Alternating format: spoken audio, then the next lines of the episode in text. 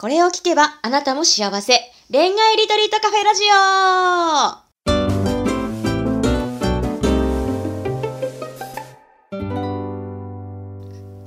こんばんは、ラジオパーソナリティのペクです。この番組は毎回アラサー女子の様々な恋のお悩みを一瞬で解決する魔法のラジオです。それでは、オールアバウト恋愛ガイドの久野浩二さん、ライフビジョンメッセンジャーのマリさん、本日もよろしくお願いします。はい、よろしくお願いします。久野浩二です。はい。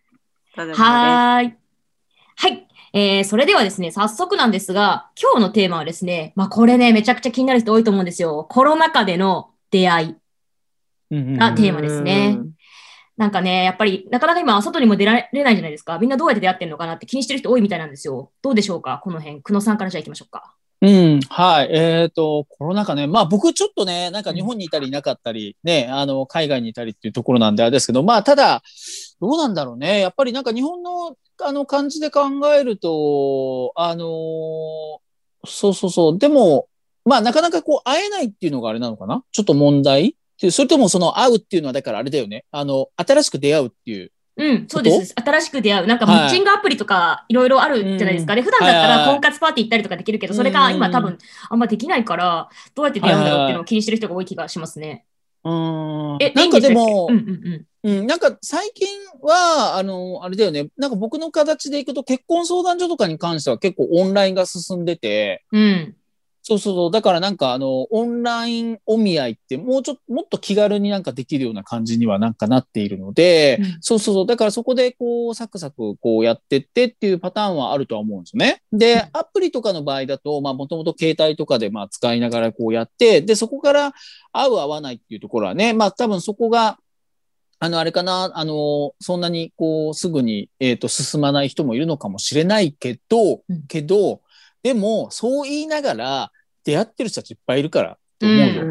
だって、だってオンライン飲み会とか含めて、めちゃくちゃやってる人やってるじゃない。うん、うん、だから、やっぱりなんかそれも、なんか正直な話、やっぱそういうのが上手い人と、なんかどんな シチュエーションであっても上手い人もいれば、なんかそういうのがなかなかやっぱりうまく乗れないっていうか、できないっていう形のその差になっちゃうんじゃないかなとは思うんですよね。だからこれって別に実はコロナじゃなくても、うん、多分同じことが言えて、うん、だからなんかあの、今こういう状況だから、まあ確かにその状況はでもみんななんか同じじゃないですか。その条件化としては。ね。だから、それだとしたら、まあ本当に前にはなかったような、例えばオンライン飲み会みたいなものっていうのは、えっ、ー、と、簡単に言うと、前はなかったわけじゃないですか。そのコロナより前だと、あん、ね、基本的にはもう一般的ではなかったっていうところが、でもなんかオンラインお見合いって今多分、本当にあの、普通に業者さんとかがいっぱいやってるから、うん、だから出会うっていう形においては、全く全然減ってるとは思わないですよね。うん。うんか。え、これね、実はね、うん、マリさんとね、結構意気投合したテーマだったんですけど、マリさん、この話聞かれてどう思います？うん、なんか、なんだろう。あれから私なんか、マッチングアプリ、うん、なんかアプリとかそういうのを使ってる人が、よく占いに来るっていう話を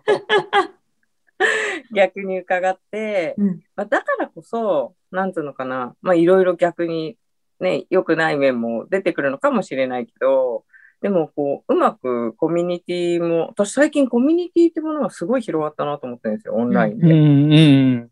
だからその、なんていうのかな、別に出会いじゃなくてもいいけど、あの、好きなもの、コミュニティみたいな。うん、やっぱなんかその、出会な、なんとかな、リアルで会う会がオンラインになってて、それに参加する抵抗があるかないかっていうところの、魚っていうのはちょっと思いましたね。だからマッチングアプリとかは完全にそういうのに出会いましょうとかだけど、だ結婚したい人は結婚をすることで出会う場所を探すとかだけど、なんか聞いてるとね、恋愛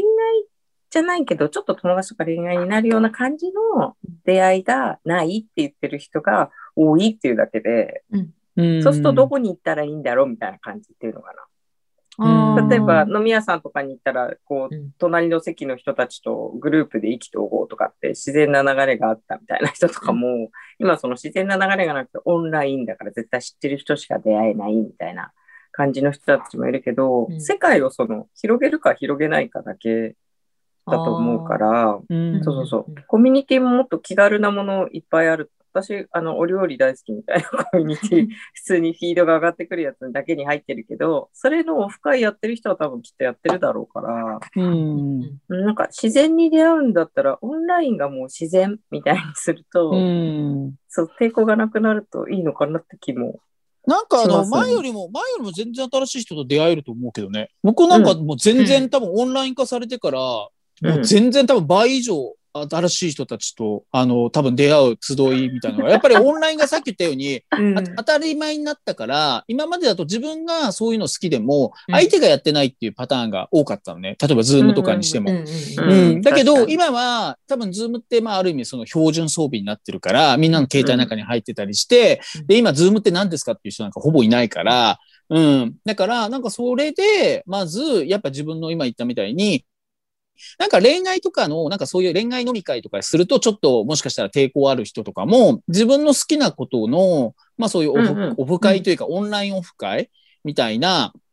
なんか形で、まあまずはなんか本当にいろんな人と出会って、で、そこの中で、えっ、と、なんかすごいいいのが、あの、ほら、向こうも一応その、ね、そういうやつだったら顔が見えて、まあある程度仲良くなって、あれしたら、一応誰だったかってわかるじゃない？うん。あの、ううん。ん、だから、あの、そうすると、まあ、それが Facebook やってる人とは繋がるし、LINE は、まあ、今ほとんどみんな持ってるだろうし、うん。うん。で、今だったらわかんないけど、ちょっと流行りの、じゃあ、あの、ね、わかんない。じゃあ、そういうクラブハウスやってます、みたいな感じとかで、何かしらこう、繋がる、こうさ、言い、言い訳とか、いろいろこうできるから、うん僕はなんか実を言うと、前に、前よりも全然新しい人と出会うチャンスは、多分、10倍広がってるような気がする。前より。うん。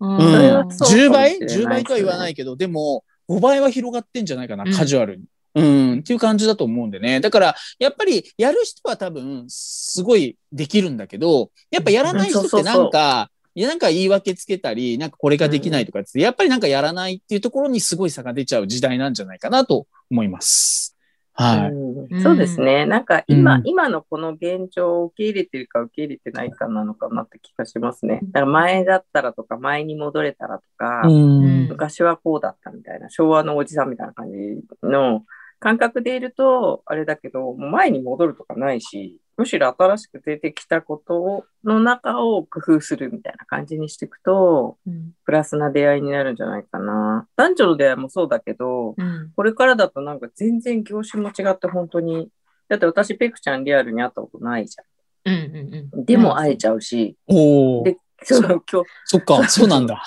ペクちゃんは私はリアルに会ったことないけど、共え、鳴一しちゃう人、は瞬一瞬でもあれだよね。恵比寿で会ったよね。多分。え？会ってない？あ、合って恋だったるかも。んうん、そうそうそうう。ん多分、マリちゃん、まあまあ、これちょっとあんま関係ないから あれか。あれだけど、多分、ほんのちょっと一瞬だけなんか合ってるんだよね。多分、恵比寿そうなんで。はい。うん。でもその時はね、全然そう、親しくならなかったから、うんオンラインでしたし覚えてなくて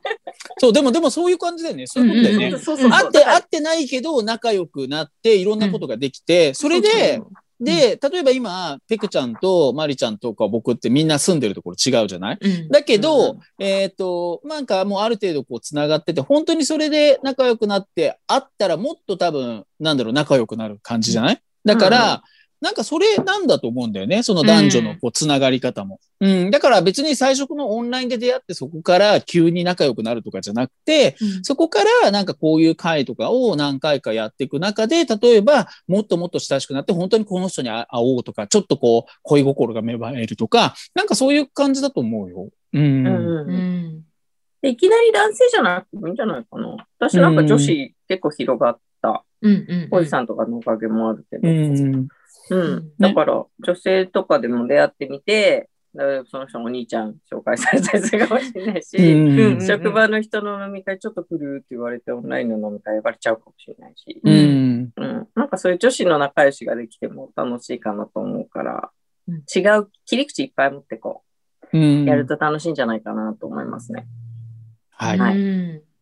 いやー、これめちゃくちゃ参考になりましたね。というのも、なんか私もその出会いを作るってなった時に、ああ、もう今は出会えないからマッチングアプリみたいな、すごい固定観念を持ってたんですけど、うん。今日のお話聞いて、そうだよねって、なんかこう、コミュニティに入る、好きなことのコミュニティに入るっていうことで、新しい出会いっていくらでも作れるし、むしろなんか、そういうコミュニティに入ってみた方が、多分共通点もあるし、でそこからこうやって接点を作っていくことで、うんうん。ね、本当にこう、多分マッチングアプリで地道にやるよりも、なんか信頼関係とかも構築しやすいんじゃないかなっていうふうに思ったので、まあ、これはなんかすごい参考になるし、いいお話だったなと思うし、なんか私もすごいコミュニティは好きなので、なんか私自身もですね、引き続き、なんかね、そのまま続けていこうかなっていうのをすごい思いました。